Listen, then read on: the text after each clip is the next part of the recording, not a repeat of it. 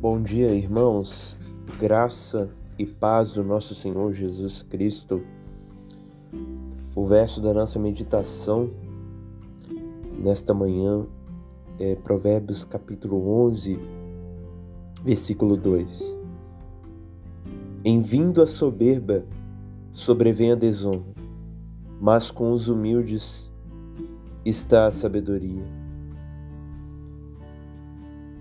Palavra profunda, um versículo que mexe muito com o meu coração e acredito também que mexerá com o seu. Soberba, humildade, opostos. Soberba, um vício, um pecado. Humildade, uma virtude. A, palavra, as palavras para soberba e desonra usado nesse verso para soberba é Zadon e para desonra é Kalon. Palavras que possuem pronúncias parecidas. E não é à toa essa semelhança. Quando a soberba, o orgulho, passa a linha de chegada, a miséria, a desonra, a ruína vem em seguida. Uma opinião elevada acerca de si mesmo é veneno para a alma. Dizia, dizia Tomás de Aquino que a soberba é a mãe de todos os pecados. E eu subscrevo isso, e as Escrituras também. A soberba fez cair do céu Satanás e milhares de anjos com ele. A soberba brotou no coração de Adão e o pecado se espalhou por toda a humanidade. Esse pecado, que é o principal, é vergonhoso, pois que motivo lícito tem um pecador que é pó e cinza, para se orgulhar diante do Criador? De fato, nenhum motivo há. Não há nenhum motivo para se orgulhar. Mas o homem, naturalmente, inclina-se ao orgulho, a satisfazer o próprio ego, a buscar a honra para o seu nome, o prestígio do homem. Tudo o que ele faz é movido pelo orgulho. Precisamos considerar seriamente essas declarações, pois suas consequências são eternas se orgulhar por um elogio recebido, um favor experimentado ou até mesmo por um dom concedido do céu, é tolice, é pecado, é perversidade. Diante do trono branco do julgamento, o orgulhoso experimentará a desonra de maneira mais clara e mais humilhante. Os pecadores que hoje se gloriam do próprio poder, que na verdade é fraqueza, verão toda a sua glória se transformar em chamas eternas para as condenações de suas almas. Sobrevirá a vergonha eternal aos que abraçam a soberba nos corações. O que pode esperar então o orgulhoso? Miséria eterna. A soberba precede a ruína e a altivez do espírito, a queda. A soberba baterá o homem e gaba-se o homem soberbo antes de ser condenado. São declarações que nós vemos nas Escrituras.